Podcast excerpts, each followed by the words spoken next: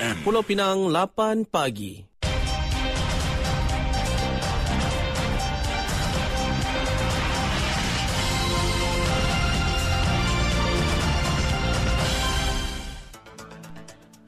Warta Mutiara bersama-sama Alias Rahim. Assalamualaikum, salam Malaysia Madani.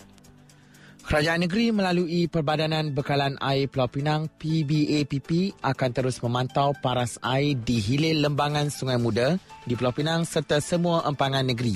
Demikian respon Ketua Menteri Chow Kon Yao ketika diminta mengulas kenyataan terbaru Jabatan Meteorologi Malaysia, MET Malaysia, berhubung daerah Seberang Perai Utara SPU dan daerah Seberang Perai Tengah SPT di Pulau Pinang diklasifikasikan mengalami cuaca panas tahap 1 iaitu selepas mencatat suhu harian antara 35 hingga 37 darjah Celsius.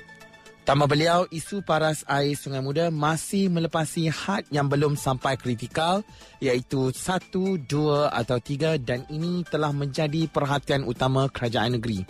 Menurut Esko Kewangan, Pembangunan Tanah dan Ekonomi dan Komunikasi itu lagi, cadangan pemilihan awan bagi menghadapi keadaan perubahan iklim panas juga perlu memenuhi beberapa kriteria berkaitan sebelum dilaksanakan.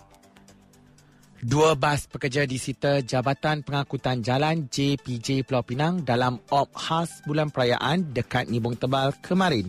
JPJ Negeri dalam satu kenyataan berkata, salah sebuah bas yang ditahan dipandu lelaki warga asing dan tidak mempunyai lesen memandu.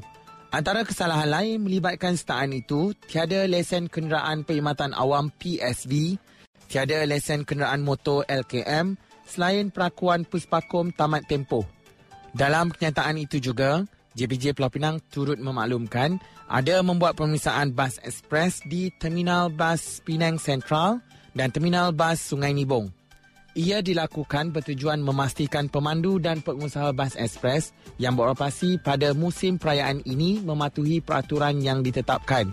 Dalam pada itu, unit Falcon JPJ Pulau Pinang turut menjalankan penguatkuasaan kesalahan utama sepenuh op khas bulan perayaan.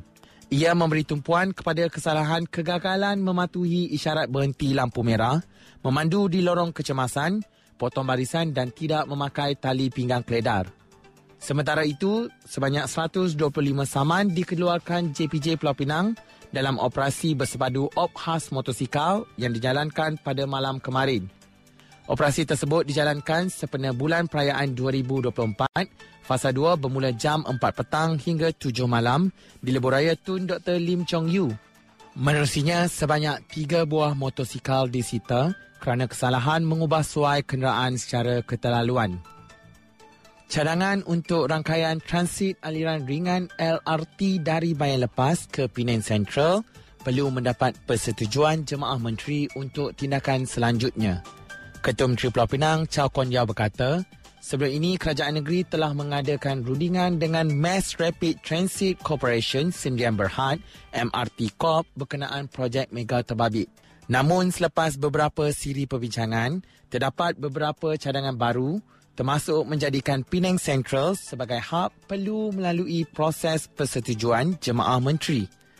Beliau berkata demikian kepada pemberita selepas Majlis Rumah Terbuka Tahun Baharu Cina di AP Negeri Pulau Pinang di Bukit Metajam. Projek yang dikenali sebagai LRT Bayan Lepas pada asalnya akan menghubungkan Komtar di Georgetown ke lapangan terbang antarabangsa Pulau Pinang di Bayan Lepas tetapi laluan itu kini dipanjangkan ke Penang Central di bahagian seberang. Projek LRT Bayan Lepas yang dianggarkan bernilai 4.5 bilion ringgit pula adalah sebahagian daripada Pelan Induk Pembangunan Pulau Pinang TTMP bakal menghubungkan lapangan terbang antarabangsa Pulau Pinang ke Tanjung Bunga dan kini ke Penang Central. Menurut Kon Yao, pentadbirannya menyatakan bahawa MRT Corp telah melantik satu juru perunding untuk mengkaji cadangan kajian reka bentuk serta kajian kebolehlaksanaan projek LRT Komtar ke Bayan Lepas yang telah pun disempurnakan oleh rakan pelaksana projek PDP lantikan kerajaan negeri iaitu SRS Consortium. Namun menurut beliau, MRT Corp pada bulan Januari 2024 telah memberi kata putus berhubung reaksi GLC persekutuan tersebut berhubung jajaran asal yang dicadangkan oleh kerajaan negeri dan SRS konsortium sebelum ini. Dari sungai hingga ke segara, Palestin pasti merdeka. Sekian Warta Mutiara, berita disunting alias Rahim. Assalamualaikum, salam perpaduan dan salam Malaysia Madani.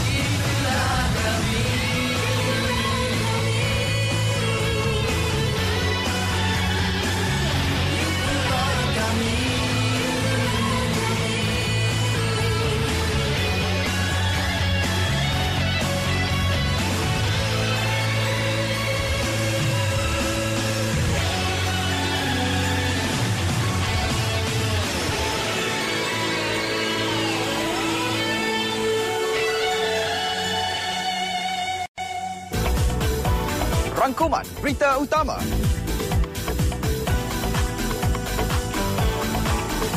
Lisensi ringkas, padat dan benar. Saksikan setiap hari